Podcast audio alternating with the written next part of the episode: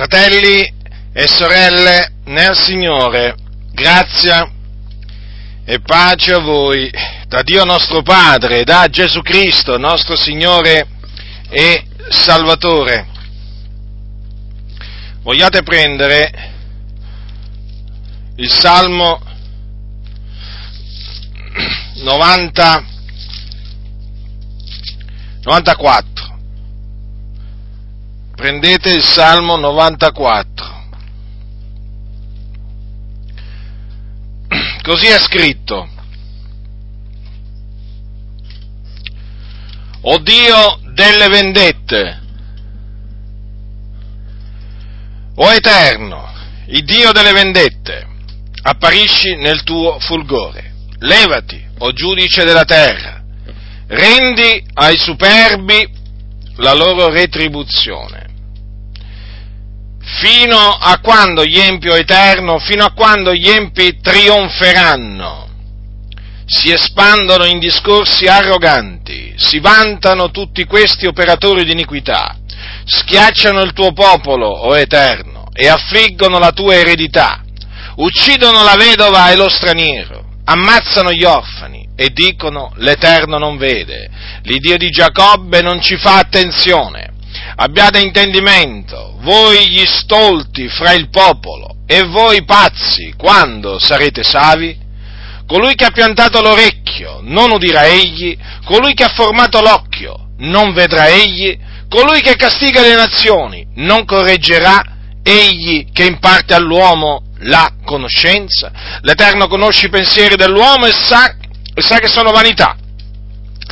Beato l'uomo che tu correggi, o Eterno, ed ammaestri con la tua legge, per dargli requie dai giorni dell'avversità finché la fossa sia scavata per l'Empio, poiché l'Eterno non rigetterà il suo popolo e non abbandonerà la sua eredità, poiché il giudizio tornerà conforme a giustizia e tutti i diritti di cuore lo seguiranno. Chi si leverà per me contro i malvagi? Chi si presenterà per me contro gli operatori di iniquità? Se l'Eterno non fosse stato il mio aiuto, a quest'ora l'anima mia abiterebbe il luogo del silenzio. Quando ho detto il mio piede vacilla, la tua benignità, o Eterno, mi ha sostenuto. Quando sono stati in grandi pensieri dentro di me, le tue consolazioni hanno rallegrato l'anima mia.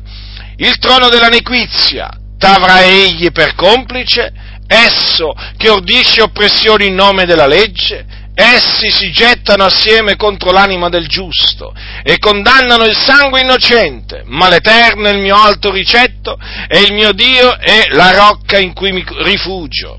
Egli farà ricadere sopra essi la loro propria iniquità e li distruggerà mediante la loro propria, propria malizia. L'Eterno, il nostro Dio, li distruggerà Ora, in questo salmo Dio viene chiamato dal salmista Dio delle vendette. Dio delle vendette. Badate bene, fratelli del Signore, che queste parole sono state proferite dal salmista per lo Spirito Santo che è lo Spirito della verità. E quindi siccome che è lo spirito della verità, non può avere mentito, non può, perché lo spirito attesta la verità. Ora, dunque, Dio è l'Iddio delle vendette, o, come alcuni traducono, Dio a colui al quale appartiene la vendetta. Già, perché la vendetta appartiene a Dio. Ecco perché l'Iddio grande e tremendo è chiamato anche vendicatore. Questo lo dice il, il, profeta, il profeta Naum quando dice che l'Eterno è un Dio geloso e vendicatore. L'Eterno è vendicatore e pieno di furore. Quindi se eh, molti secoli fa per lo Spirito eh, Dio è stato chiamato in questa maniera noi dobbiamo ritenere che ancora oggi Dio è l'Iddio delle vendette. Ancora oggi Dio è un vendicatore. Sì, ancora oggi, proprio oggi che siamo sotto la grazia, non più sotto la legge, ancora oggi dico dobbiamo affermare con ogni franchezza, con forza, con piena convinzione che Dio è l'Iddio delle vendette, a Lui appartiene la vendetta e Lui è un vendicatore. Tanto più lo dobbiamo fare, fratelli nel Signore, oggi che veramente ci troviamo in tempi molto difficili, tempi molto difficili per la Chiesa perché molti non sopportano la sana dottrina, la detestano. Molti, per molti la parola di Dio è qualcosa di fastidioso, di estremamente fastidioso. O meglio, ci sono parti della Bibbia che sono molto fastidiose a, co- a costoro ed è per questo che le rigettano. E una di queste parti della Bibbia è appunto dove si dice che Dio è un vendicatore. E questo avviene perché non c'è timore di Dio, non solamente non c'è conoscenza di Dio, ma non c'è timore di Dio. Oramai in molte chiese il timore di Dio non si sa neppure cosa sia, eh? non si sa neppure cosa sia. Per quale ragione dovrebbe esserci timore, queste, timore di Dio in queste chiese quando in queste comunità viene predicato un Dio che non è un vendicatore oggi? Già, in molte comunità non viene predicato questo, anzi, viene predicato contro questo, perché viene detto che Dio oggi non è un vendicatore, quindi non compie delle, non compie delle vendette quindi non castiga nessuno, proprio nessuno. Per quale ragione? Perché loro affermano che noi siamo sotto la grazia, eh, noi appunto siamo dopo la venuta di Gesù e quindi noi eh, conosciamo, loro dicono, un Dio d'amore, non un Dio di vendette. Non ci appartiene questo, questo, questo modo di parlare, loro dicono, perché l'Iddio che noi abbiamo conosciuto non è un Dio che fa vendette. A questo punto viene da domandarsi, ma se non è un Dio di vendette, ma quale Dio è? Perché noi conosciamo un solo Dio. L'Iddio che invocava il salmista l'Iddio che invocava Davide per lo Spirito è lo stesso Dio di cui ha parlato Gesù, di cui hanno parlato gli Apostoli. Quindi a questo punto è lecita la domanda, ma costoro di quale Dio stanno parlando? Ve lo dico io di quale Dio stanno parlando? Di un Dio di cui hanno adulterato l'immagine, di un Dio sfigurato, di un Dio praticamente che loro si sono fatti a propria immagine e somiglianza, o meglio, su misura. Già, su misura. Perché a loro non sta bene un Dio vendicatore e quindi si sono fatti un Dio che non è un vendicatore. Molto semplice il discorso. E questa cosa turba, questa cosa indigna, per cui non si può rimanere in silenzio, perché questo è un attacco, questo di questa gente riprovata è un attacco sfacciato eh? contro Dio, contro Dio, non contro di noi, ascoltate, non contro di noi, no, no, no, no, assolutamente, contro Dio. Questi hanno dichiarato guerra a Dio perché hanno dichiarato guerra alla parola del Signore. Infatti hanno distolto le loro orecchie dalla parola del Signore, cioè dalla verità, e si sono volti alle favole, si sono messi a fare vani ragionamenti che si basano su principi filosofici, vorrei dire, principi massonici, Sappiamo che la massoneria è piena di filosofia. E la massoneria oggi nella Chiesa domina. Oggi ci sono potenti massoni un po' dappertutto, nelle chiese evangeliche, nelle denominazioni. Le denominazioni evangeliche oramai sono sotto il controllo della massoneria, sono dirette dalla massoneria o tramite, direttamente tramite massoni all'interno di queste denominazioni quindi gente che è stata iniziata alla massoneria, istituzione diabolica che si prefigge la distruzione del cristianesimo, o altrimenti tramite quelli che vengono chiamati maggiordomi della massoneria, cioè persone che non sono mai state iniziate dalla massoneria, quindi che non hanno il, così, il grembiule del massone, però sono al servizio della massoneria e quindi portano avanti i principi della massoneria. Libertà, fratellanza, uguaglianza. Principi che possono essere portati avanti solamente annullando, dico annullando Dio, nel senso la parola di Dio, o meglio presentando un Dio che è solamente un Dio buono che fa del bene, un Dio che non castiga nessuno.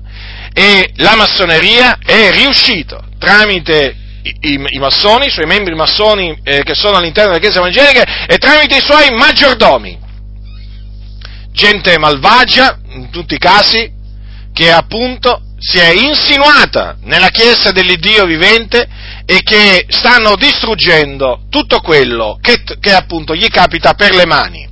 E una delle cose che loro si prefiggono di distruggere è l'immagine di Dio, dell'unico vero Dio, praticamente facendolo passare per quello che non è, perché sono riusciti a far credere a tanti che oggi dico oggi, Dio non è un vendicatore. O meglio, addirittura alcuni arrivano a dire, arrivano a dire che l'Iddio dell'Antico Testamento era un Iddio vendicatore, mentre l'Iddio del Nuovo Testamento non è un Dio vendicatore, ma un Dio semplicemente di amore. È solamente un Dio buono, che appunto, siccome che fa del bene a tutti, non fa del male a nessuno. E quindi è escluso, è esclusa ogni vendetta da parte di Dio, qualsiasi atto vendicativo da parte di Dio contro gli uomini, siano essi credenti che non credenti. E quindi ecco la ragione per cui nella stragrande maggioranza delle chiese non si sente parlare dei giudizi di Dio. I giudizi di Dio non esistono. Se sono esistiti, sono esistiti nel passato, ma sicuramente oggi, oggi in un lontano passato peraltro, oggi non esistono giudizi di Dio, appunto perché Dio non giudica, non punisce nessuno. Eh, come, fa, come fanno a esserci delle punizioni se appunto Dio non punisce? E quindi vedete l'opera della massoneria, di questa istituzione diabolica che peraltro viene fatta passare come una istituzione filantropica, no? che cerca il bene dell'umanità, vedete un po' voi che bene che cerca, distruggendo la parola del Signore, e questo è il bene? Addirittura ci sono quelli che dicono se non fosse, se non fosse per la massoneria noi saremmo al tempo della pietra. Ecco, ecco cosa, ecco quali ragionamenti stolti si sentono in molte chiese, ma perché non conoscono la filosofia massonica e se la conoscono cercano appunto di... Ehm, praticamente di, di nasconderla, ma il sottoscritto ha studiato la massoneria a fondo e vi può dire che la massoneria è un'opera del diavolo. Eh, il padrone e il padre dei massoni è il diavolo e il diavolo è padre della menzogna e in lui non c'è verità e cerca in ogni maniera di distruggere, di distruggere, di annullare la parola del Signore. E ci è riuscito.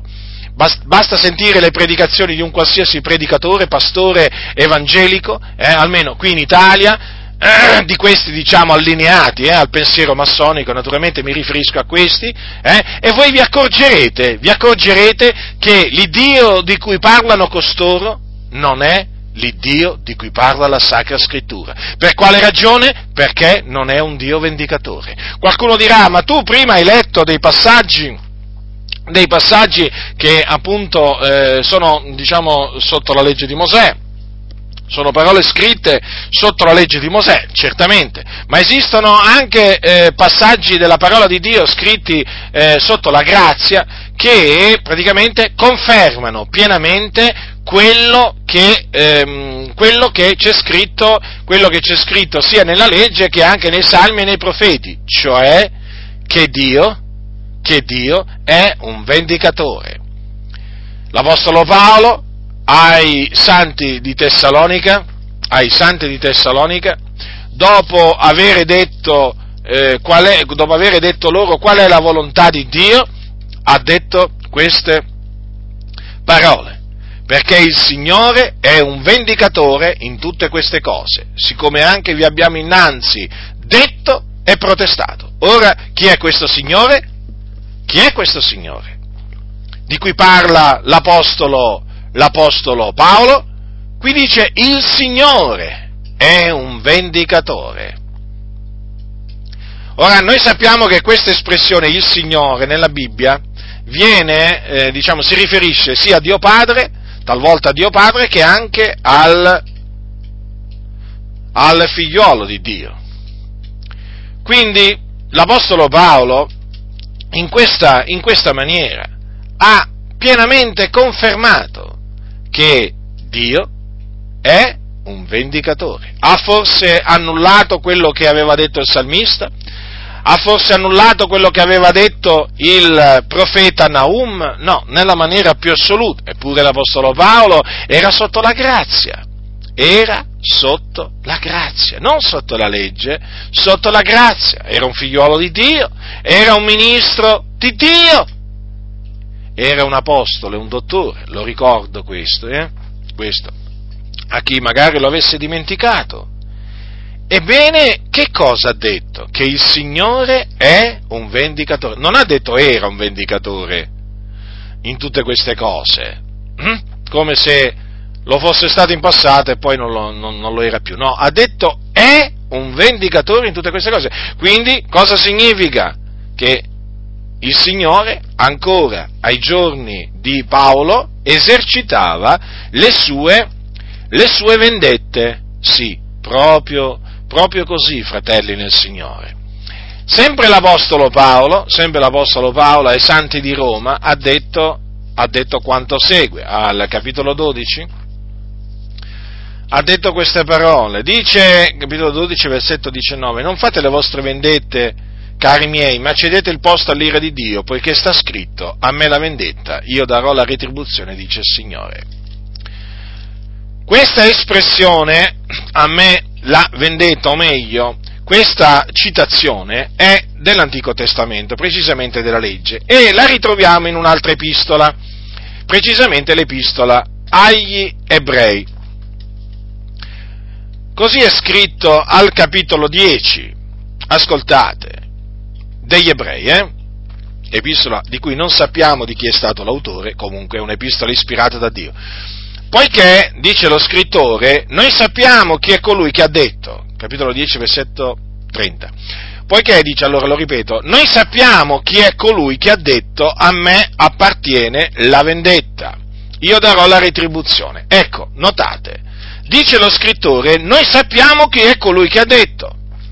Quindi conoscevano colui che aveva detto queste parole. E chi è? Se non Dio, l'Iddio vivente e vero. Ora, vi ho poco fa detto che questa citazione è presa dalla legge, dalla legge, considerate, cioè da quella insieme, eh, perché per legge si intende quella insieme di libri, i primi cinque libri, scritti da Mosè. Ascoltate infatti dove sta scritto ascoltate da dove è stato preso questo, questo preciso passaggio, dal capitolo 32 del libro del Deuteronomio al versetto 35. Così dice la scrittura. Qui è Dio che parla. A me la vendetta e la retribuzione quando il loro piede vacillerà. Dunque, ecco dove hanno attinto, o meglio, dove attingevano gli apostoli per eh, ammaestrare i santi attingevano dalla legge che loro usavano in maniera legittima per annunziare la sana dottrina, ovviamente, non per annullarla.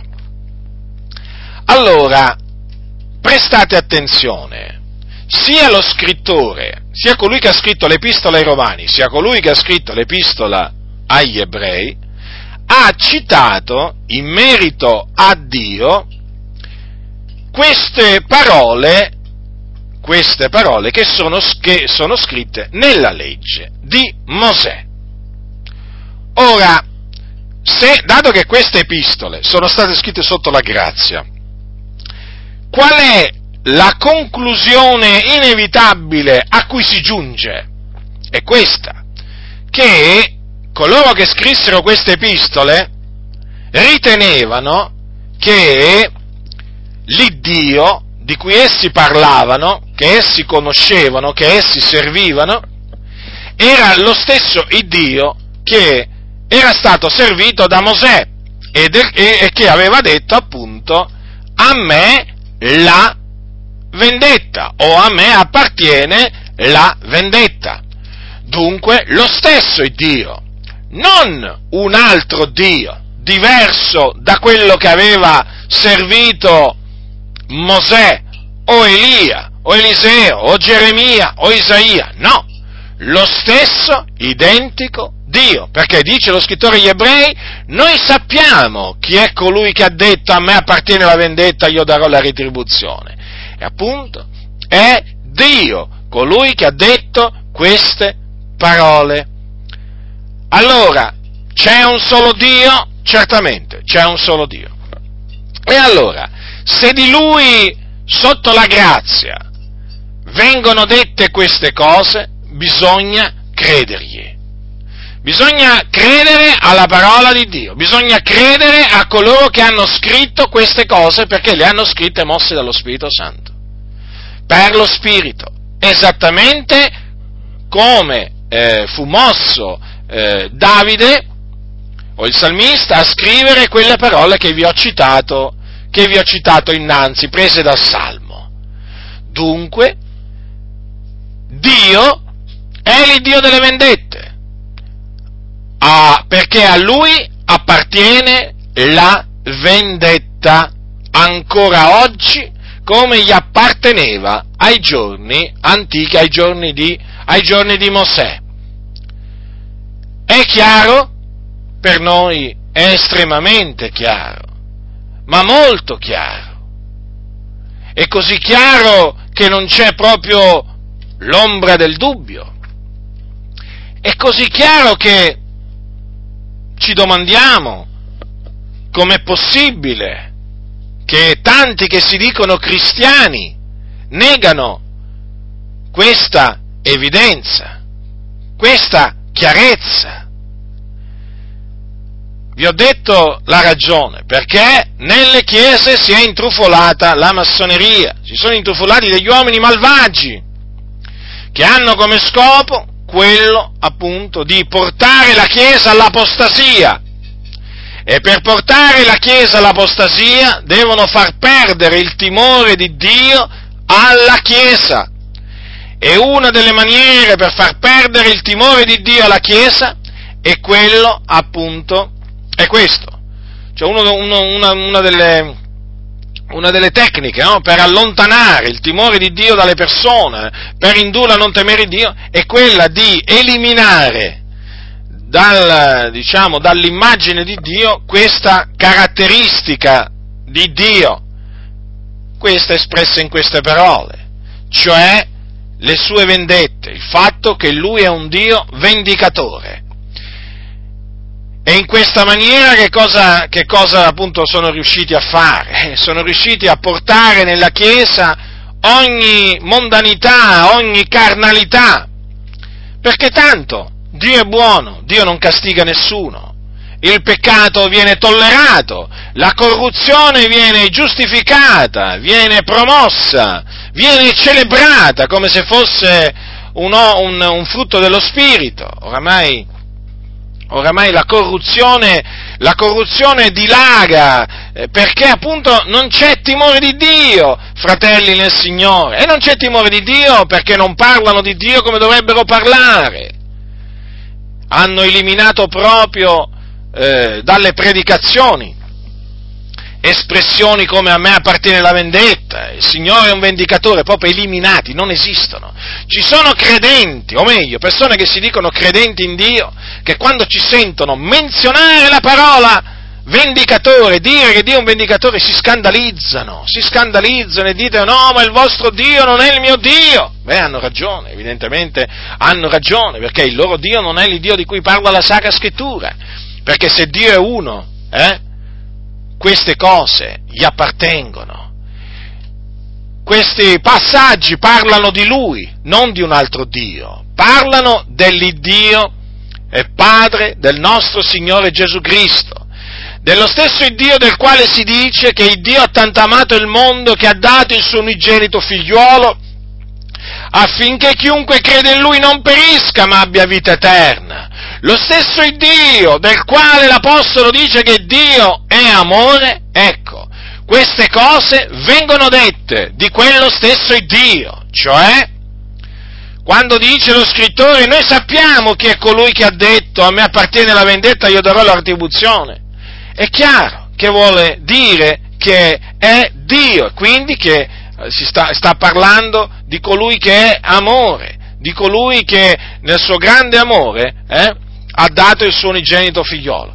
E dunque, attenzione, fratelli nel Signore, perché c'è questa eh, macchinazione diabolica in atto nella Chiesa dell'Iddio vivente che si prefigge, si prefigge di annullare, annullare l'immagine di Dio, cioè di presentare un Dio diverso. Loro vogliono presentare un Dio diverso, un Dio che non castiga più, un Dio che non fa più morire, un Dio che non esercita più i suoi giudizi sulla terra, un Dio che non si vendica, affinché questo eh, sia tolto ogni timore di Dio, ogni veramente reveren- riverenza verso Dio. Infatti non c'è il timore di Dio. Vedete come parlano di Dio molti? Eh? Lo notate che parlano di Dio senza alcun timore? Certo, perché gli è stato detto che praticamente possono dire quello che vogliono, fare quello che vogliono, tanto il Dio non castiga nessuno.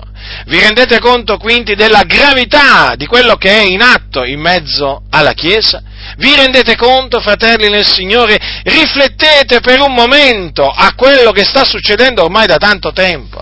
Riflettete, fratelli. La Bibbia, dalla Genesi all'Apocalisse, è piena di vendette, di giudizi, di castighi, di punizioni di Dio, è piena, ma dico piena, eppure, eppure, questi uomini malvagi che stanno alla direzione di queste denominazioni, questi uomini malvagi che stanno dietro i pulpiti, sono riusciti a eliminare tutto ciò perché non ne parlano. Come disse qualcuno una volta, eh, per non far credere dell'esistenza di qualcosa o di qualcuno eh, nella Chiesa, basta che tu non parli di quella cosa o di quel qualcuno.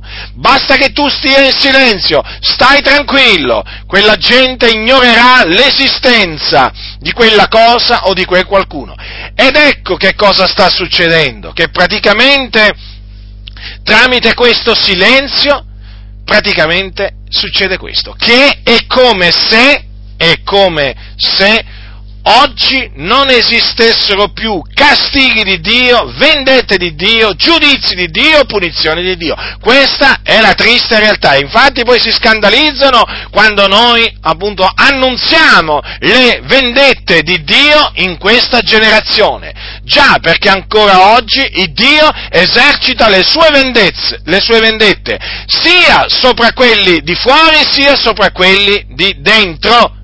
Di dentro nessuno si illuda, Dio è lo stesso, fratelli. Dio è lo stesso, Dio non è cambiato, il Dio non muta. Vi è, fatto, vi è stato fatto credere che Dio è mutato. Eh? Vi hanno ingannato, vi hanno ingannato, vi hanno fatto credere una cosa che non è vera, vi hanno fatto credere una menzogna. Ora, tutto ciò che è menzogna non ha niente a che fare con la verità. La menzogna, ecco, che cos'è una menzogna? Una cosa non vera, una cosa non vera. È come se oggi qualcuno vi venisse a dire che la Terra è quadrata, eh? o qualche altra menzogna. Voi direste, ma questa è una menzogna. Ecco, vi hanno fatto credere a voi una menzogna, cioè che Dio non è un vendicatore, che Dio oggi non castiga, non punisce. Eh sì, è grave quello che vi hanno fatto credere e questa menzogna vi ha portato, a voi che frequentate queste chiese massonizzate, vi ha portato a non temere più Dio, vi ha portato a mondanizzarvi, eh? vi ha portato a chiamare il bene male e il male bene, vi ha portato alla ribellione contro Dio, perché voi siete dei ribelli lo siete diventati dal momento in cui avete accettato questa menzogna che loro, questi pastori corrotti, vi hanno detto. Sì, siete diventati dei ribelli, perché avete detto in voi stessi, certo, se Dio non castiga nessuno, perché deve castigare me allora? E quindi vi siete abbandonati al peccato, alla mondanità, alla carnalità. Ma badate bene, il fatto che vi abbiano detto che Dio non castiga più non significa che Dio non castiga più. Dio continua a, continua a castigare. E di, fatti, e di fatti molti di voi siete stati già castigati, castigati, certo, colpiti, colpiti dalla verga dell'Iddio vivente e vero. Solo che voi attribuite la cosa al diavolo, ma non è il diavolo che vi ha colpito, è Dio, per punirvi come meritevate, certo, per le vostre ruberie, per le vostre calunnie, eh? per le vostre menzogne, eh? per la vostra fornicazione, per i vostri adulteri, già, Dio vi ha castigato, solo che vi hanno fatto credere che era stato il diavolo, che quello era un attacco del diavolo, no, no, non era un attacco del diavolo contro di voi, nella maniera più assoluta. No, no, erano castighi di Dio, ma voi, no, avendo perso il discernimento, avete attribuito queste cose al diavolo e quindi e quindi vi siete messi a credere che fossero delle prove, delle prove, ma quali prove? Voi meritevate castighi e castighi sono arrivati, eravate dei ribelli, che cosa pensavate di meritare dal Signore? Benedizioni? Eh? Approvazione? No, riprovazione, castighi e sono arrivati. Allora è tempo che vi svegliate dal sonno in cui siete caduti, è tempo che vi ravvediate, cambiate modo di pensare, eh? E cominciate veramente a pensare come pensavano i santi apostoli, come pensavano i santi apostoli. Non dovete pensare come gli apostati o i falsi apostoli di oggi, dovete pensare come pensavano i santi apostoli. Quindi dovete avere la mente di Cristo Gesù, non la mente di questi impostori eh, che si aggirano nelle comunità, che hanno incarichi anche ad alto livello. No, no, non dovete avere la mente di quella gente, perché la mente di quelle persone è una mente corrotta, perché queste sono persone con la mente corrotta. Così la scrittura li definisce. Allora dovete sbarazzarvi di questi pensieri malvagi che avete intrattenuto nella vostra mente. Dovete abbandonare questi pensieri malvagi e cominciare a pensare come pensa il Dio.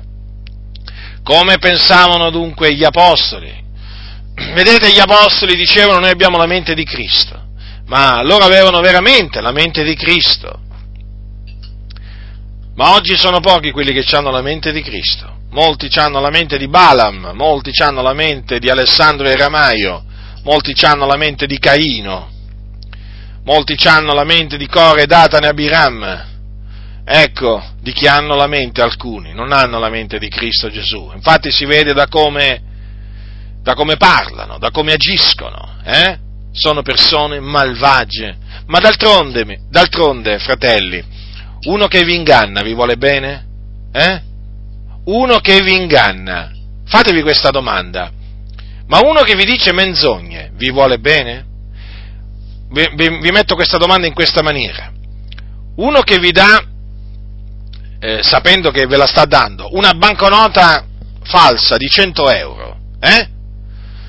Appunto per darvela, proprio perché vi vuole ingannare. Vi vuole bene? Vi vuole bene? Come potete dire di una tale persona che vi vuole bene? Una persona che vi mente, che vi fa credere una cosa per un'altra, vi può mai voler bene? No, queste persone non vi vogliono bene dunque.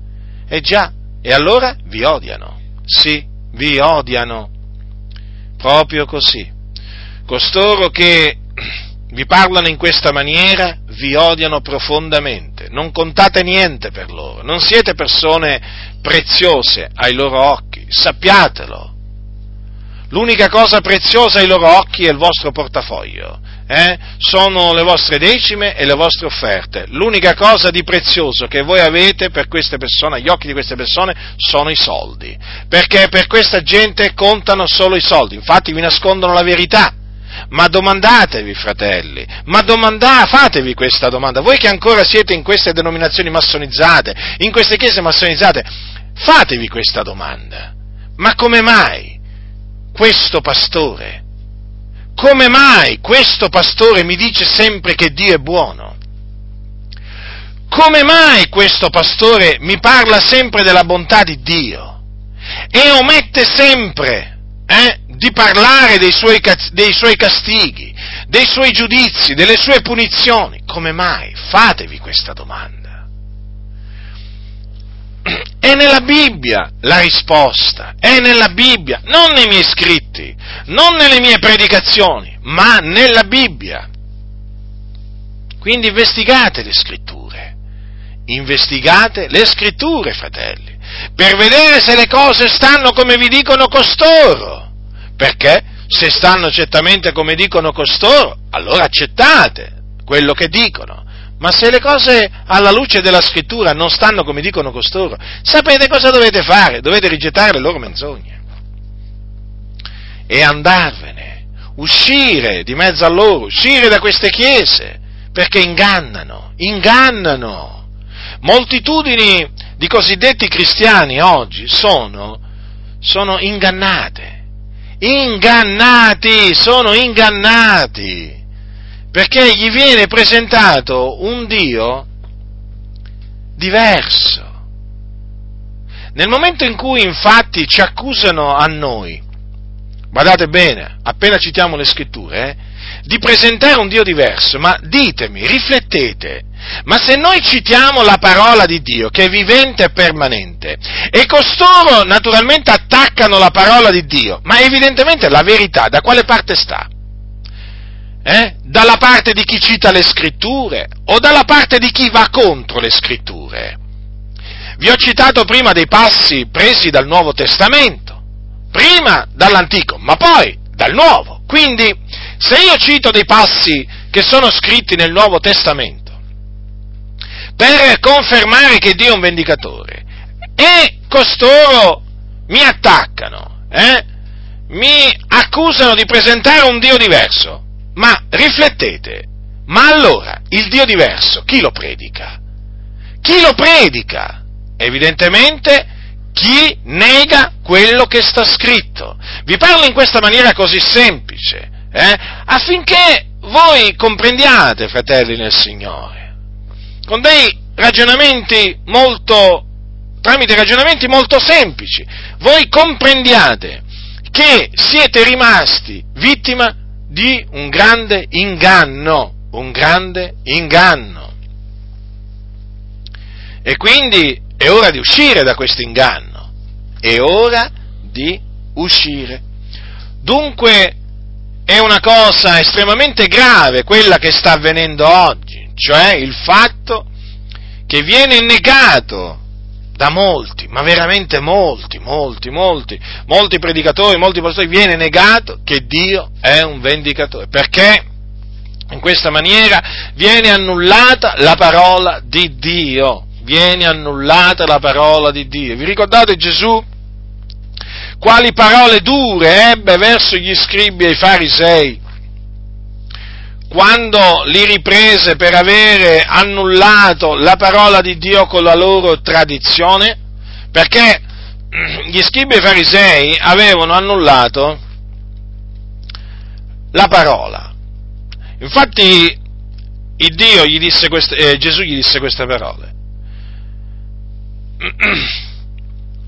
Perché trasgredite il comandamento di Dio a motivo della vostra tradizione? Dio infatti ha detto onora tuo padre e tua madre e chi maledice padre e madre sia punito di morte. Voi invece dite se uno dice a suo padre o a sua madre quello con cui potrei assisterti è offerta a Dio, egli non è più obbligato ad onorare suo padre o sua madre.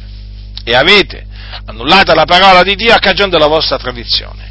Ipocriti, ben profetò Isaia di voi quando disse questo popolo, questo popolo mi onora con le labbra, ma il cuor loro è lontano da me. Ma invano mi rendono il loro culto insegnando dottrine che sono precetti d'uomini. Ecco, Badate bene, qui il Signore Gesù fece presente a costoro che avevano annullato uno dei comandamenti che Dio aveva dato ad Israele. Lo avevano annullato.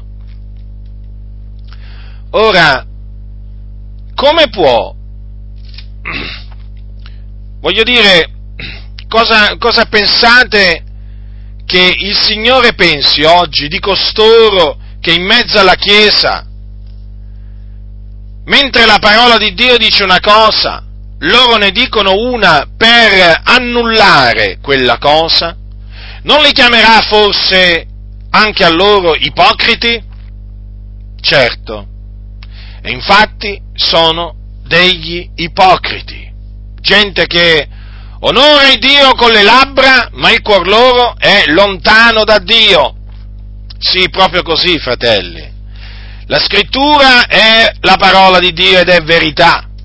E io ho potuto riscontrare che la parola di Dio ha sempre ragione, ma dico sempre. Non solamente alcune volte, ma sempre. Anche quando ti pare affermare qualche cosa che ti sembra esagerato sul momento magari tu sei restio ad accettare quello che in quel momento leggi, perché dici ma può essere mai? Magari nel tuo cuore sorgono domande come ma non è che qui ha esagerato, forse lo scrittore ha esagerato, forse ho capito male io, o forse queste cose non valgono più per oggi. Guardate, fratelli, io ho potuto appurare che tutto quello che dice la parola di Dio è ancora per oggi e i giudizi che la parola del Signore dà sulle persone che si comportano in una certa maniera sono giudizi veraci, badate, veraci. Non sbaglia di niente la parola di Dio, non sbaglia di niente, perché vedete, come dice lo scrittore agli ebrei, la parola di Dio, vivete, dice, più affilata di qualunque spada due tagli e penetra fino alla divisione dell'anima e dello spirito, delle giunture e delle midolle e giudica i sentimenti e i pensieri del cuore. Notate cosa fa la parola di Dio. Giudica i sentimenti e i pensieri del cuore. E come li giudica? Giustamente, certo, perché Dio è giusto, la sua parola è giusta. Quindi vi posso assicurare, io questo ve lo attesto per esperienza, che mi sono sempre dovuto chinare davanti alla parola di Dio e dire sì Signore Dio, tu hai ragione. Forse all'inizio ero restio ad accettare certe espressioni, certi giudizi su determinate, eh, diciamo, comportamenti o su determinate persone che tenevano quei comportamenti, ma col passare del tempo ho dovuto ricredermi e ho dovuto riconoscere che la parola di Dio ha ragione. Ricordo una delle, delle, tra le parole più difficili che diciamo che sono state per me più difficili ad accettare ci sono queste dell'Apostolo Paolo che vi voglio leggere. Dio è testimone di quello che dico. È così, è così. Quante volte mi sono, eh, ho poggiato i miei occhi su queste parole Capitolo 6 di Primo Timoteo. Paolo a Timoteo scrive queste parole dal versetto 3. Se qualcuno insegna una dottrina diversa e non si attiene alle sane parole del Signor nostro Gesù Cristo e alla dottrina che secondo pietà, esso è gonfio e non sa nulla, ma langue intorno a questioni e dispute di parole, dalle quali nascono invidia, contenzione, maldicenza, cattivi sospetti, acerbe discussioni, d'uomini corrotti di mente e privati della verità, i quali stimano la pietà essere fonte di guadagno. Or la pietà con animo contento del proprio stato è un gran guadagno, poiché non abbiamo portato nulla nel mondo, perché non ne possiamo neanche portar via nulla, ma avendo di che nutrirci e di che coprirci, saremo di questo contenti. Ma quelli che vogliono arricchire cadono in tentazioni, in laccio e molte insensate e funeste concupiscenze, che affondano gli uomini nella distruzione e nella perdizione. Poiché l'amore del denaro è radice di ogni sorta di mali, alcuni che vi si sono dati, si sono sviati dalla fede e si sono trafitti di molti dolori. In particolare, queste parole mi, mi turbavano, mi turbavano queste parole. Se qualcuno insegna una dottrina diversa, e non si attiene alle sane parole del Signore nostro Gesù Cristo, alla dottrina che secondo pietà, esso è gonfio e non sa nulla. Ecco, questo giudizio, esso è gonfio e non sa nulla, mi turbava. Dicevo, ma può essere mai? Ma può essere mai che sia così? Eppure quello predica, quello è un pastore, parla di Gesù. E allora leggevo, rileggevo, investigavo, investigavo di nuovo ancora e pregavo. E andavo dovunque nella Sacra Scrittura per vedere se mai poteva essere così come dice l'Apostolo Paolo, perché qui l'Apostolo Paolo dopo aver detto appunto, diciamo, dove aveva parlato della, della dottrina che lui insegnava, dice testualmente se qualcuno insegna una dottrina diversa se qualcuno non si attiene alle sane parole del Signore nostro Gesù Cristo. Qua dice se qualcuno non si attiene alla dottrina che è secondo pietà. Ora, noi sappiamo che l'Apostolo Paolo eh, non insegnava una dottrina diversa, ma insegnava la dottrina di Dio. Noi sappiamo che l'Apostolo Paolo si atteneva alle sane parole del Signore nostro Gesù Cristo, infatti era un imitatore di Cristo. Noi sappiamo che la dottrina dell'Apostolo Paolo era una dottrina secondo pietà. E allora, noi sappiamo che l'Apostolo quindi non era gonfio. Già, l'Apostolo Paolo non era un uomo gonfio, non era un uomo che non sapeva nulla, perché appunto lui non rientrava in quelli che insegnavano una dottrina diversa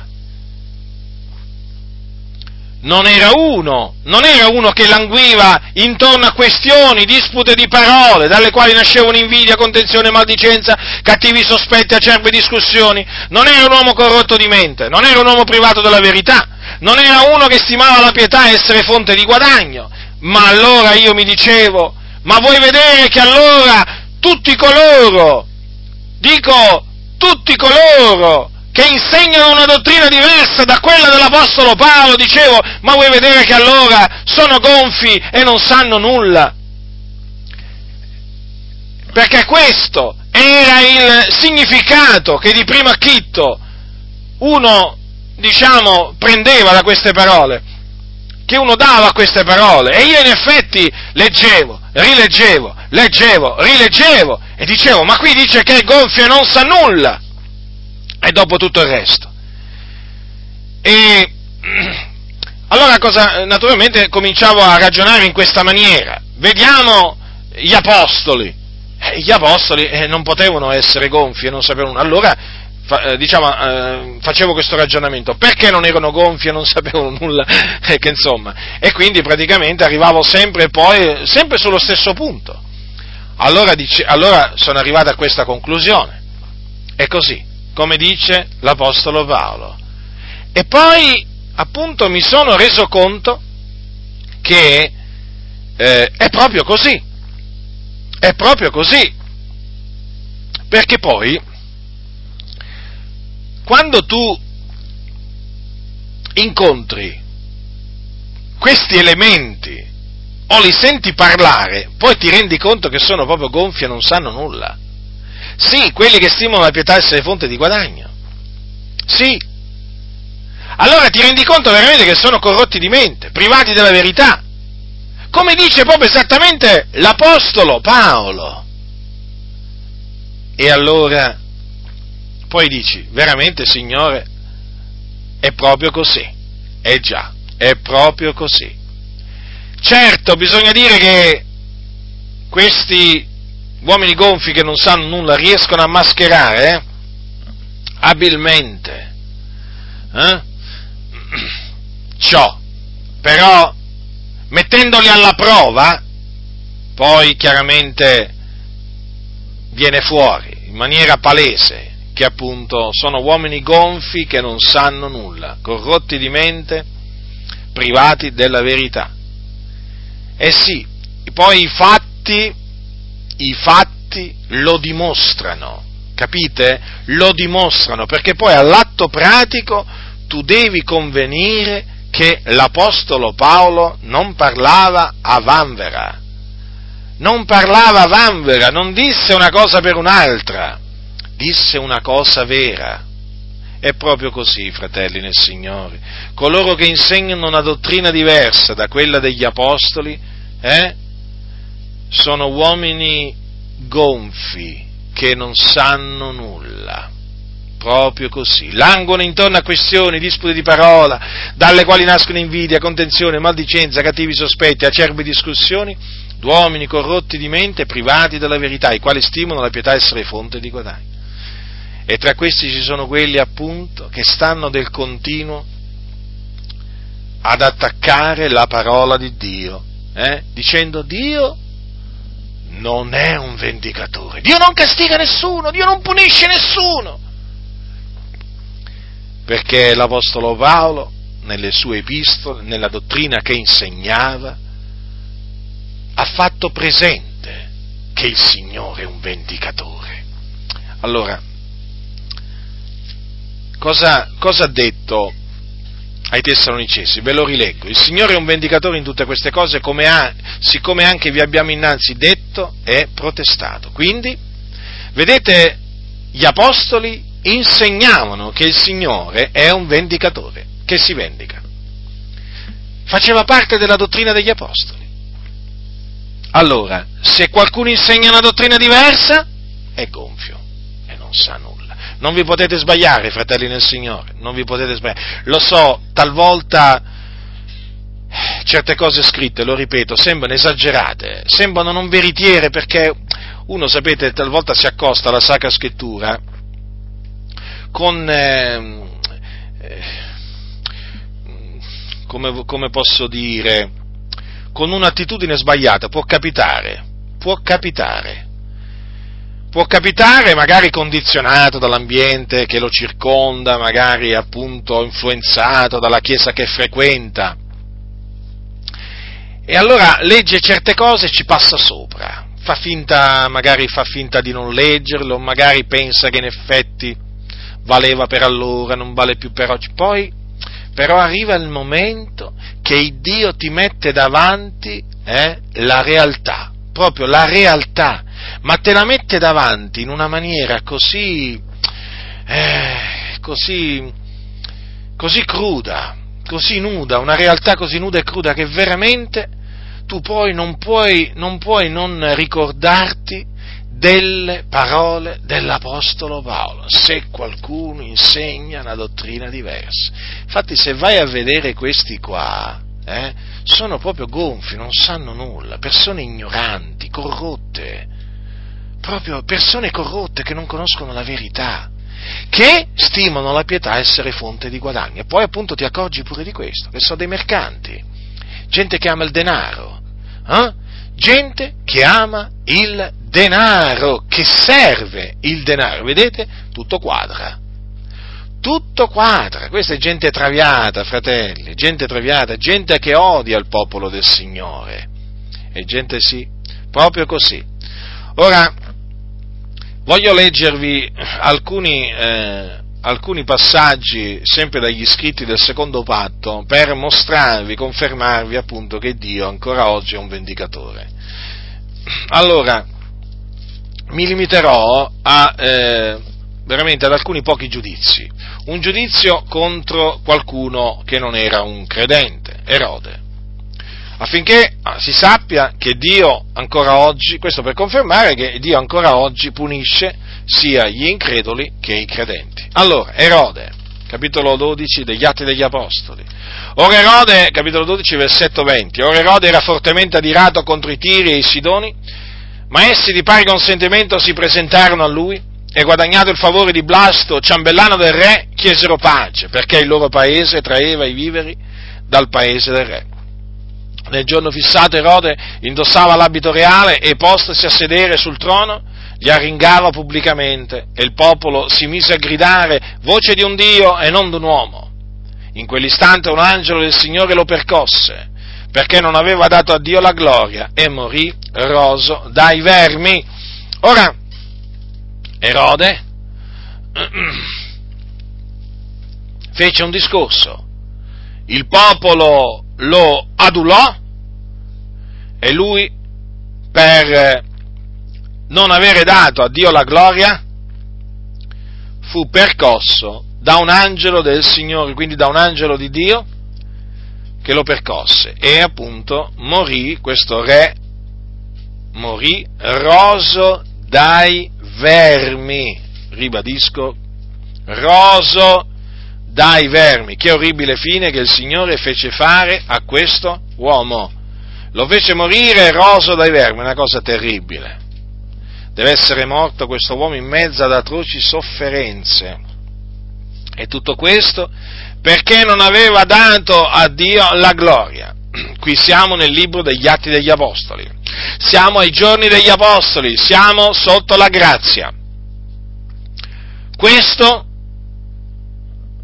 è, un, questo è stato un giudizio di Dio una punizione di Dio, una vendetta di Dio. Dio si vendica dei suoi avversari e lo ha fatto in questa maniera, tramite un angelo. Gli angeli del Signore sono santi e sono ubbidienti, ubbidiscono alla parola del Signore, eseguono i suoi comandi e quindi questo, quello che fece questo angelo lo fece in ubbidienza al Signore. Fu Dio a decretare la morte, eh, diciamo, di questo uomo in questa maniera, perché non aveva dato a Dio la gloria. Una piccola riflessione. È grave quindi non dare a Dio la gloria. Eh? Perché qualcuno potrebbe pensare, vabbè, ma questo riguarda uno del mondo. No, rifletti, rifletti, rifletti attentamente. Qui c'è scritto che lo percosse perché non aveva dato a Dio la gloria. Ora ti faccio questa domanda, tu pensi che se un credente, eh, se un credente agisce in una maniera simile a come agì Erode, tu pensi che scamperà il giudizio di Dio? Eh? Tu pensi che scamperà il giudizio di Dio? Io non credo affatto, perché Dio è giusto.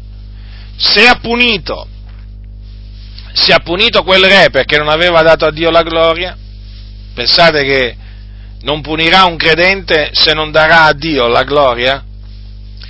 Mi ha sempre fatto molto riflettere questo castigo di Dio inflitto a quel re. Mi ha sempre fatto riflettere la motivazione, la ragione per cui Dio fece percuotere a morte quel re, perché non aveva dato a Dio la gloria. Sapete, oggi molti vengono colpiti da Dio in mezzo alla Chiesa, eh, perché non danno a Dio la gloria, ma si prendono la gloria che appartiene a Dio. Sì, si prendono la gloria che appartiene, che appartiene a Dio. Noi quindi non ci meravigliamo dei giudizi di Dio contro coloro che si prendono la gloria eh, di Dio. Ce ne sono, ce ne sono. Ora, l'altro giudizio che voglio, che voglio, di cui voglio, su cui voglio soffermarmi brevemente è quello è quello eh, scritto nel, nel libro dell'Apocalisse quello scritto nel libro dell'Apocalisse in merito a Jezebel, in merito a Jezebel e ai servitori di eh, Gesù che commettevano adulterio con lei. Così è scritto. Allora, capitolo 2 dell'Apocalisse, dal versetto 20, così, dice, così, detto, così disse Gesù all'angelo della chiesa di Tiatiri. Ma ho questo contro te, che tu tolleri quella donna Jezebel, che si dice profetessa, insegna e seduce i miei servitori perché commettano fornicazione e mangino cose sacrificate agli idoli. E io le ho dato tempo per ravvedersi, ed ella non vuole ravvedersi della sua fornicazione. Ecco, io getto lei sopra un letto di dolore e quelli che commettono adulterio con lei in una gran tribolazione se non si ravvedono delle opere d'essa, e metterò a morte i suoi figlioli, e tutte le chiese conosceranno che io sono colui che investigo le reni e i cuori, e darò a ciascuno di voi secondo le opere vostre. Qui è Gesù che parla, fratelli del Signore, contro il pastore di quella chiesa, perché tollerava una donna di nome Jezebel, che seduceva i servitori di Gesù, affinché commettessero fornicazione con lei. Eh? E naturalmente anche affinché mangiassero cose sacrificate agli idoli, fornicazione e cose sacrificate agli idoli, cose proibite che appunto questa donna insegnava. Considerate un po' voi cosa faceva, cosa faceva questa, questa Jezbel ed era, badate bene, questa donna nella chiesa di Tiatiri. Ora, prestate molta attenzione a quello che c'è scritto, che Gesù, Gesù dice le ho dato tempo per ravvedersi. Ora però cosa c'è scritto anche? Che questa donna non voleva ravvedersi, non voleva ravvedersi della sua fornicazione. Allora ecco il giudizio del Signore, la vendetta del Signore, perché abbiamo visto che il Signore è un vendicatore in tutte queste cose. Infatti dice, dice il Signore, ecco, io getto lei sopra un letto di dolore, un letto di dolore, non solo. Ha detto anche, metterò a morte i suoi figlioli. Avete notato? Dunque, queste sono vendette che cosa sono queste? Benedizioni? Eh? Che cosa sono queste? Non sono forse vendette, giudizi, punizioni? Potete chiamarle in differenti modi. Ma queste, fratelli del Signore, sono in maniera evidente delle vendette del Signore. Vedete? Il Signore è un vendicatore, come dice la Sacra Scrittura. Nel libro, eh, nella, nella prima epistola ai Tessalonicesi. Allora, e il Signore ha detto anche che avrebbe gettato quelli che commettevano adulterio con lei in una grande tribolazione se non si, mh, mm, se non si fossero ravveduti delle opere d'esse. Vedete, qua sono eh, veramente scritti, eh, sono scritti dei giudizi, fratelli, sono scritti dei giudizi molto chiari, molto chiari. Qui siamo considerati verso la fine del, del primo secolo, Cristo, diciamo 60 anni 60 anni circa dopo la, l'ascensione di Gesù in cielo, diciamo circa, eh? appunto perché siamo verso il 90 e qualche cosa. Allora riflettete, riflettete, perché queste cose devono fare riflettere, devono farvi riflettere, non potete fare finta di niente. Ma d'altronde Gesù ha detto, eh, sempre nell'Apocalisse, dice tutti quelli che amo io li riprendo e li castigo. Queste parole le disse all'angelo della chiesa di Laodicea che era diventato tiepido. Allora, lo vedete, fratelli nel Signore, eh? che la scrittura spiega la scrittura, la scrittura ha sempre ragione, il Signore è un vendicatore in tutte queste cose. Eh? Infatti, tra le cose che il Signore, praticamente, per cui il Signore esercita i suoi giudizi, c'è appunto la fornicazione. Infatti, l'Apostolo Paolo ai Santi di Tessalonica cosa gli ha detto? Eh, questa è la volontà di Dio, che vi santificate che, che vasteniate dalla fornicazione. E poi prosegue. Ora, che cosa faceva, che cosa faceva Jezebel? Eh? Fornicava. Che cosa facevano quei servitori di Gesù? Fornicavano con lei. Allora? È spiegato, è confermato che il Signore è un vendicatore, appunto, in tutte queste cose. Quindi il Signore si vendica contro i fornicatori. Il Signore punisce i fornicatori. Oggi vai a dire questo. naturalmente se non si ravvedono, perché vedete il Signore nella sua grande, nella sua grande misericordia, aveva dato del tempo a Jezebel di ravvedersi, ma vi rendete conto? Eppure questa donna faceva delle cose malvagie, ma il Signore le aveva dato tempo per ravvedersi. Certo, lei poi non volle ravvedersi. Allora, oggi queste sono cose che vanno insegnate, vanno predicate, vanno gridate, vorrei dire. Gridate! Perché oggi c'è una marea di impostori che fa a gara eh, a chi veramente dice più menzogne contro la verità dai pulpiti e ridono, scherzano, fanno battute, raccontano barzellette, questi clown qua, questi profani buffoni da mensa, eh? questa gente veramente che... Ma cosa ci, sta, cosa ci stanno a fare dietro i pulpiti? Ma chi ce l'ha messi dietro i pulpiti a questi, a questi, individui? A questi individui? Ma ci sono persone del mondo che appena vedono predicare questi individui dicono: Ma questi qua cos'è? Gente da circo? Dove mi avete portato? Al circo? Ci sono persone del mondo veramente assennate, eh, che se voi gli fate sentire uno di questi, di questi buffoni, sapete che vi riprendono, eh? vi dicono ma dove, dove, mi hai portato? Al circo? Eh? Ma questo è uno spettacolo da circo, ma certo, perché questa gente qua, questa gente qua, come li ha chiamati l'Apostolo Paolo? Gente che è gonfia, non sa nulla, uomini corrotti di mente, privati della verità, ecco che cosa sono. E allora queste cose vanno dette. Allora vi stavo dicendo che oggi, ancora oggi, va detto che il Signore castiga i fornicatori se non si ravvedono. Certo, il suo giudizio piomberà sopra di essi. Oggi nelle chiese la fornicazione è molto diffusa, ma molto diffusa. Addirittura ci sono, ci sono persone che si dicono credenti che convivono, il pastore fa finta di niente, non dice niente, tutto normale, si vogliono bene. Chi sei tu? Eh? Che giudichi il domestico altrui, ti dicono. Eh? Che ti senti più santo di loro? Eh? Come ti permetti di giudicare quel caro fratello e quella cara sorella? Mai avrebbero detto la stessa cosa persino a Gesù. Gli avrebbero detto persino la stessa cosa persino a Gesù una volta che se fossero stati membri della chiesa di Tiatiri, questi scellerati qua. Eh? Avrebbero detto, ma come si permette Gesù eh? di dire queste cose della nostra cara sorella Jezebel?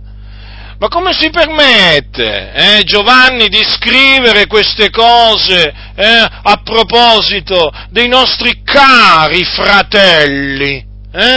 Per cari fratelli, naturalmente, intendo quelli che commettevano fornicazione con Jezebel. Ma certo, questi sono scellerati.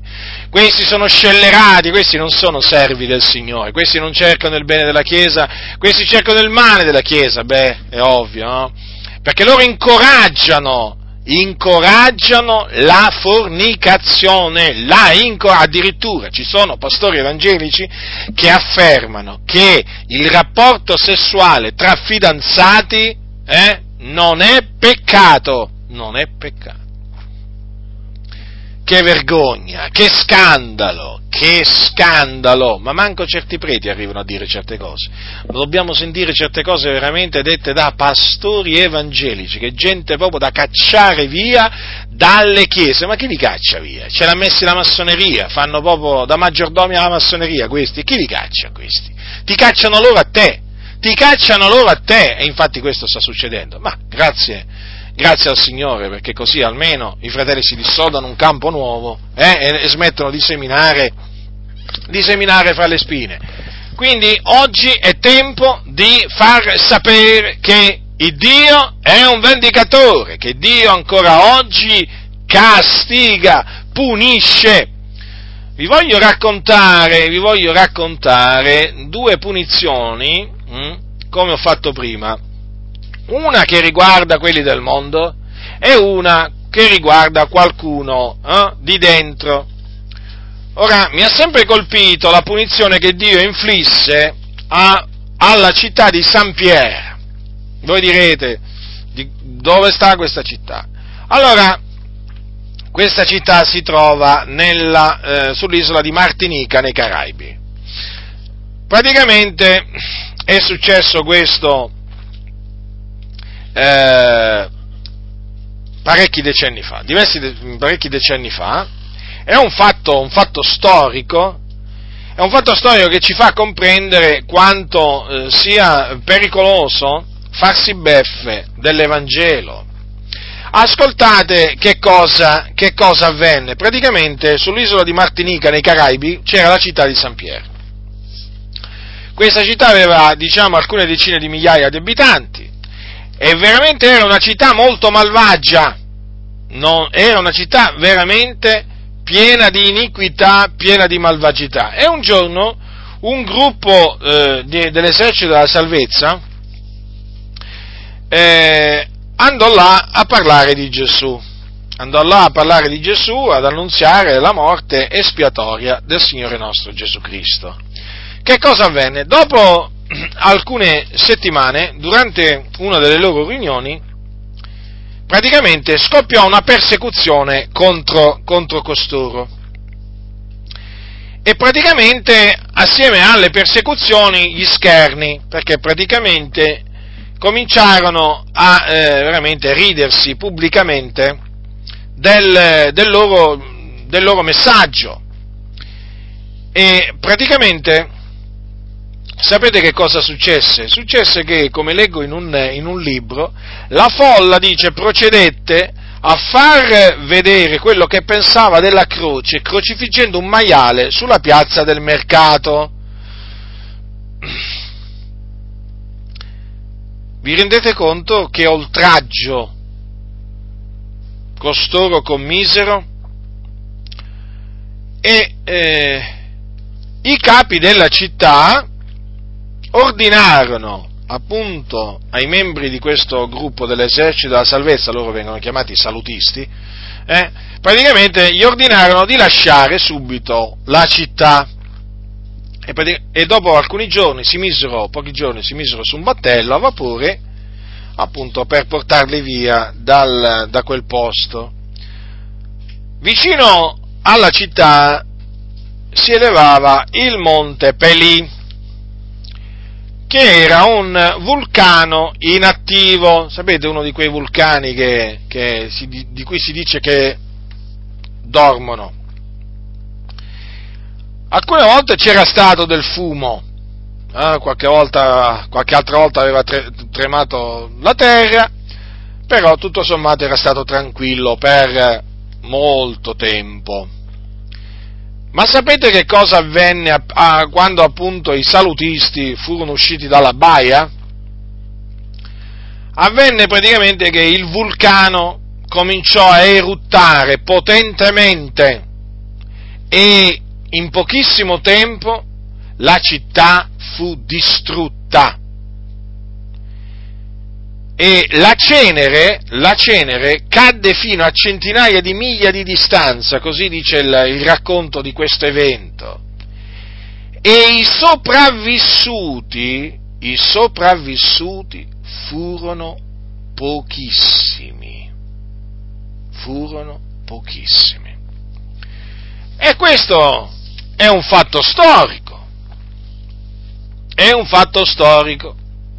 Certo, ci saranno i soliti insensati che diranno tu attribuisci a Dio dunque la distruzione di quella città?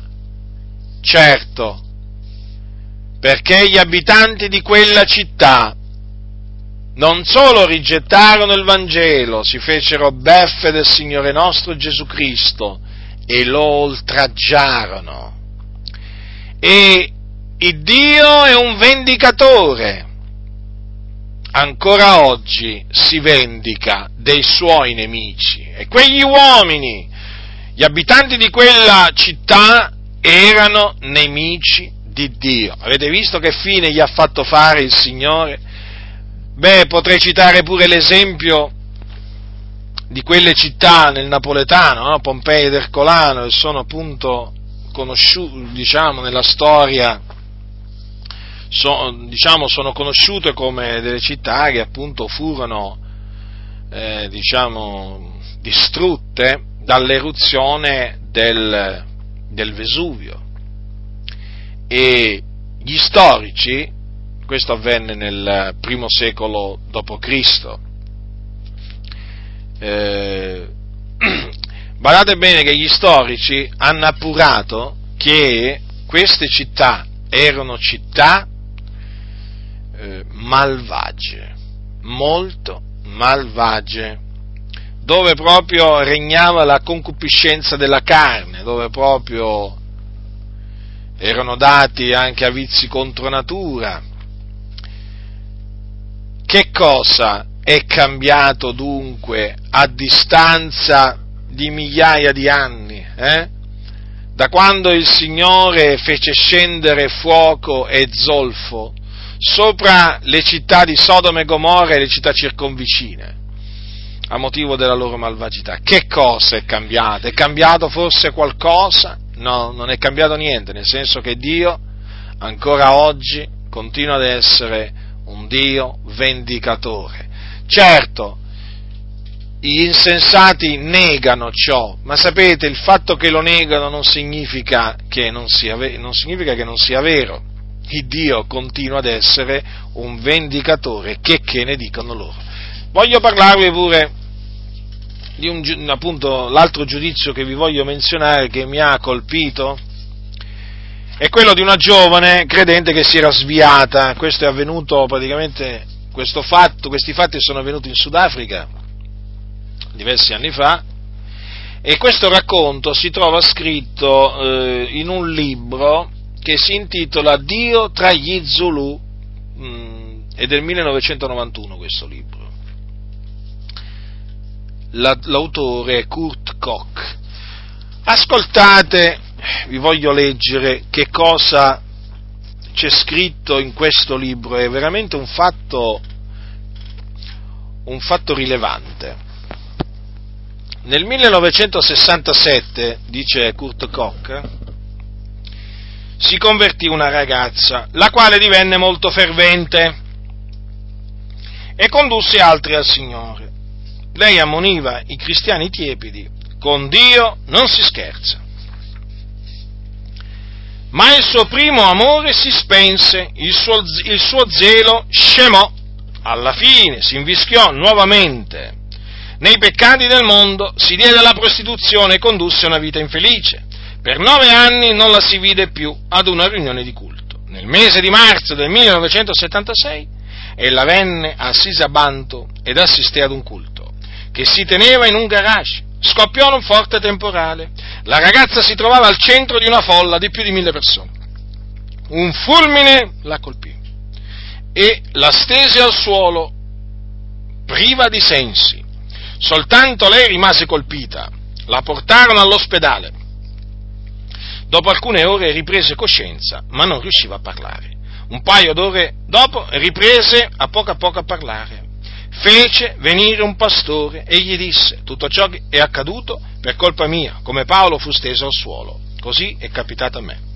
È stata la conseguenza della mia vita di peccato. Seguì una terribile confessione il pastore non si ricordava di avere mai udito nel suo ministero una confessione così spaventosa. La sua vita di peccato dal 1967 avrebbe potuto riempire un libro. La folgore gli aveva lasciato un fianco paralizzato. Alle sei del pomeriggio ritornò Erlo dal ministero svolto fuori città.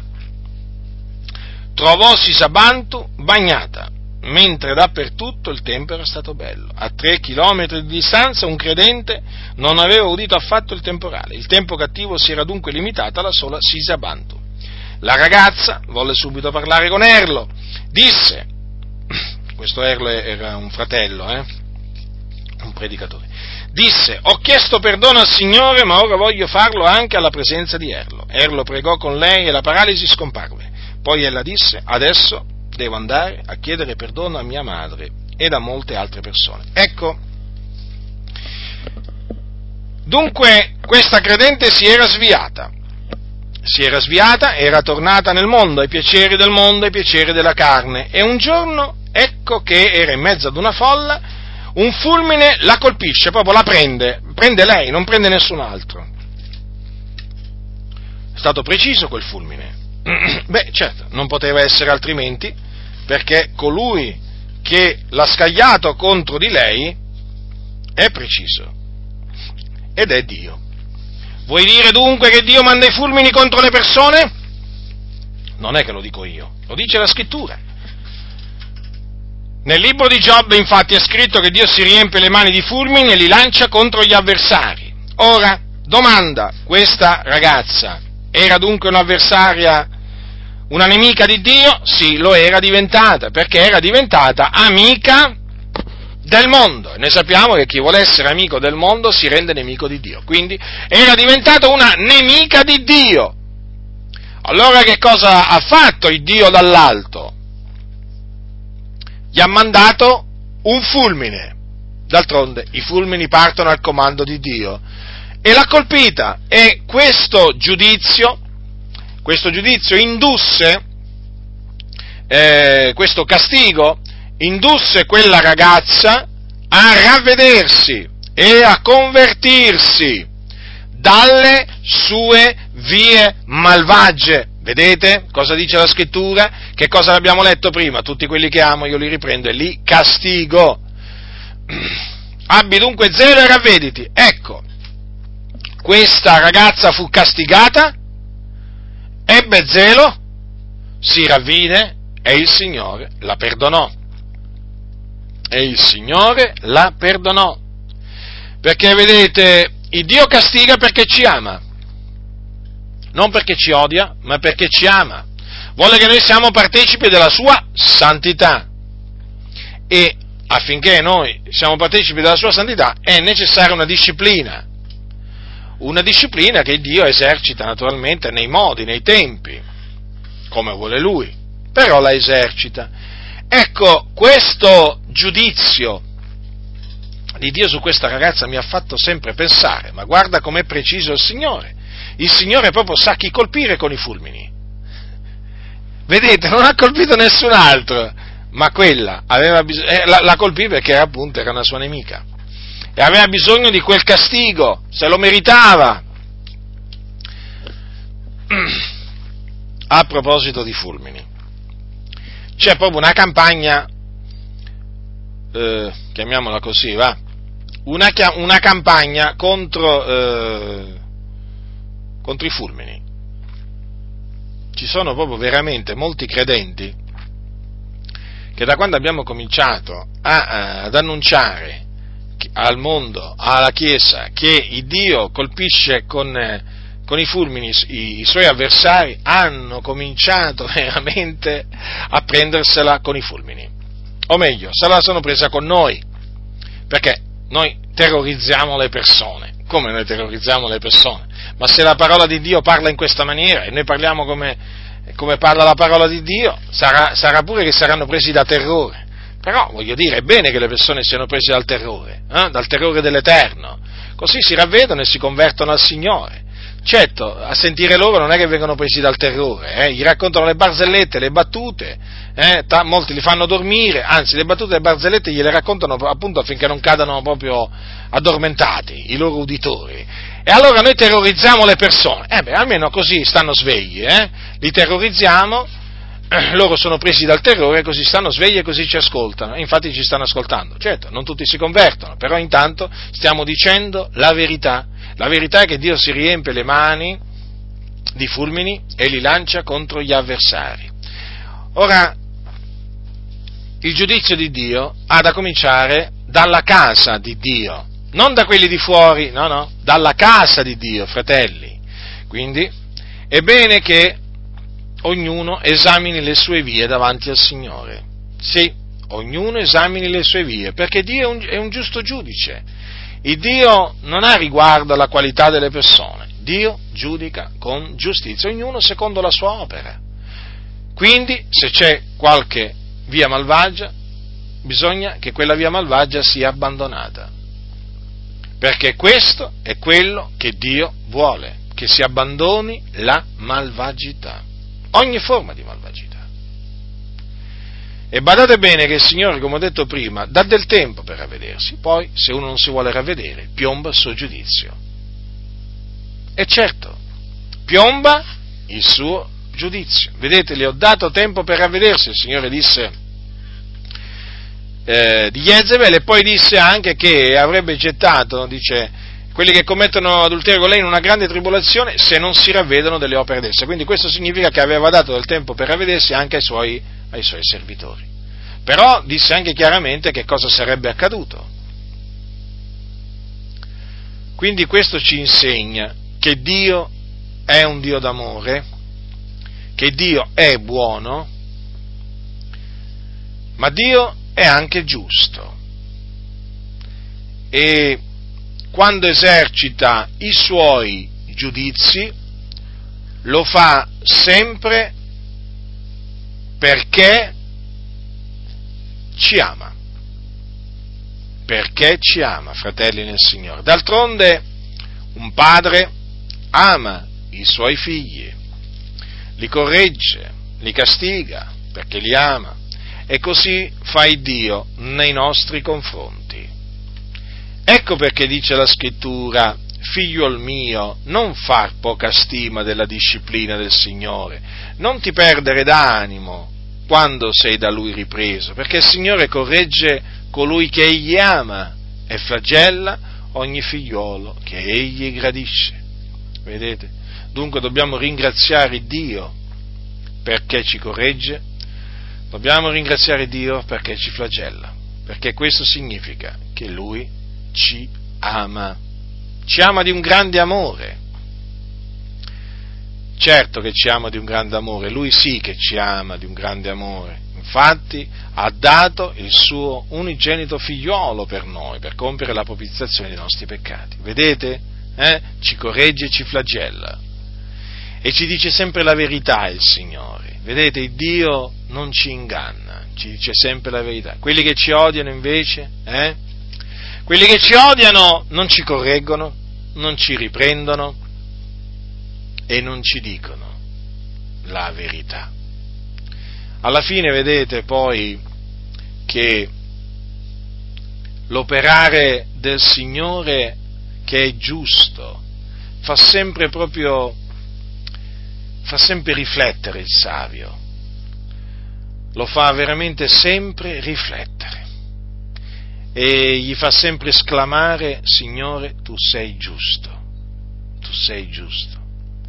Certo, poi se uno considera l'ingiustizia che regna in molte chiese, eh?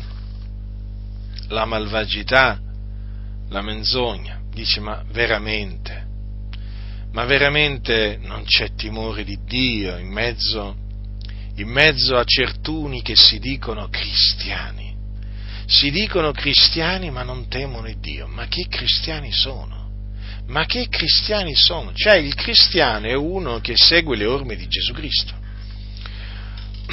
Fratelli, eh, ricordiamocelo questo, il cristiano è uno che segue le orme di Gesù. Ora, ma lo sapete, ma lo sapete che la scrittura dice del Messia, l'aveva detto Isaia questo, che il Messia dice respirerà come profumo il timore dell'Eterno. Pensate, pensate, quindi vedete, Gesù, quale uomo, temeva l'Eterno. Allora, chi segue le orme, e difatti, e difatti Gesù, e difatti Gesù visse una vita santa, giusta, pia. Non commise alcun peccato, non fu trovata frode nella sua bocca. Ora, riflettete, ma uno che imita Gesù, non pensate che respirerà come profumo anche lui il timore dell'Eterno? Cioè, in altre parole, non pensate che chi segue le orme di Gesù temerà anche lui Dio? Certo, fratelli, ma è proprio così. Infatti l'Apostolo Paolo, l'Apostolo Paolo che si è dichiarato un imitatore di Gesù Cristo, temeva il Dio, ma gli Apostoli temevano il Dio. Invece oggi in molte chiese non c'è timore di Dio. E poi, sapete, questa mancanza di timore di Dio, poi chiaramente eh, si vede e la gente del mondo, la gente del mondo biasima la dottrina di Dio, bestemmia il nome per cagione di questi che si dicono figliuoli di Dio, ma non temono il Dio, non hanno alcun timore di Dio. Vedete quanto è grave non avere timore di Dio? Allora, con questa predicazione, ennesima predicazione peraltro sulle vendette del Signore, cioè io mi sono proposto e mi propongo eh, di far sorgere il timore di Dio in coloro che non ce l'hanno e naturalmente di confermare coloro che temono già il Signore, perché ci sono anche quelli che vanno incoraggiati a eh, continuare a temere Dio, ma ci sono molti che non temono ancora Dio. Allora, lo scopo di questa mia predicazione è quello proprio di risvegliare costoro che sono caduti nel sonno e far sì che veramente si mettano a temere Dio e quindi a vivere una vita santa, una vita giusta, una vita pia, che è quella che comanda il Signore ai suoi figlioli. Comprendete? Certo, lo ripeto, ci saranno quelli che continueranno a dire che noi terrorizziamo le persone, eh, che noi provochiamo divisioni nella Chiesa, che noi non abbiamo amore. Eh, ce l'hanno loro l'amore. Certamente loro hanno amore, sicuro che hanno amore, ma non per Dio, per il denaro. Amano il denaro. Ecco la ragione per cui appunto non, non, si, non, si attengono, non si attengono alla parola di Dio, perché amano il denaro. È da questa gente, fratelli, è da questa gente che serve il denaro e non il Signore nostro Gesù Cristo. Bisogna ritirarsi, ritirarsi. Le accuse che ci lanciano sono accuse, sono accuse ingiuste, sono, sono menzogne, sono menzogne. Alla luce della parola del Signore sono menzogne. Vi faccio un esempio, no? È come se è come se un cattolico romano vi dice, voi peccate perché non dite l'Ave Maria. Noi pecchiamo perché non diciamo l'Ave Maria, ma siete voi che peccate perché dite l'Ave Maria, mica noi pecchiamo perché non la diciamo. O quell'altro dice, ah, voi state peccando perché non riconoscete il Papa come il vicario di Cristo. Ah, noi, noi pecchiamo perché non lo riconosciamo, invece siete voi che peccate appunto dichiarando che lui è il vicario di Cristo. Vedete? L'incontrario. Eh? Ma d'altronde, eh, chi è che accusa ingiustamente il diavolo? Che è appunto il calunniatore. E questi, e questi fanno proprio questo. Ci calunniano. E l'unica cosa che gli è rimasta, e l'unica cosa che gli è rimasta è calunniarci, no? Per cercare di fare, diciamo, terra bruciata attorno a noi, come si suol dire, no? Ma noi ringraziamo il Signore, appunto, che Dio ci assiste eh? e che il Signore sta continuando a operare nei cuori di tanti mh, hm, per renderli ubbidienti alla parola del Signore. Che, che ne dicano questi calunniatori? Su cui, peraltro, su cui peraltro poi a suo tempo si abbattono i giusti giudizi di Dio. Perché? Perché il Signore è un vendicatore. Eh? Quindi, fratelli, io vi incoraggio a voi che eh, già temete il Signore, a continuare a temere il Signore, perseverate nel timore di Dio, perseverate, compiete la vostra salvezza con timore e tremore, sì, offrite a Dio un culto accettevole, come dice, come dice, come dice la Sacra Scrittura, con riverenza e timore perché il nostro Dio è anche un fuoco consumante. Chi ha orecchio ascolti ciò che lo Spirito dice alle chiese. La grazia del Signore nostro Gesù Cristo sia con tutti coloro che lo amano con purità incorrotta. Amen.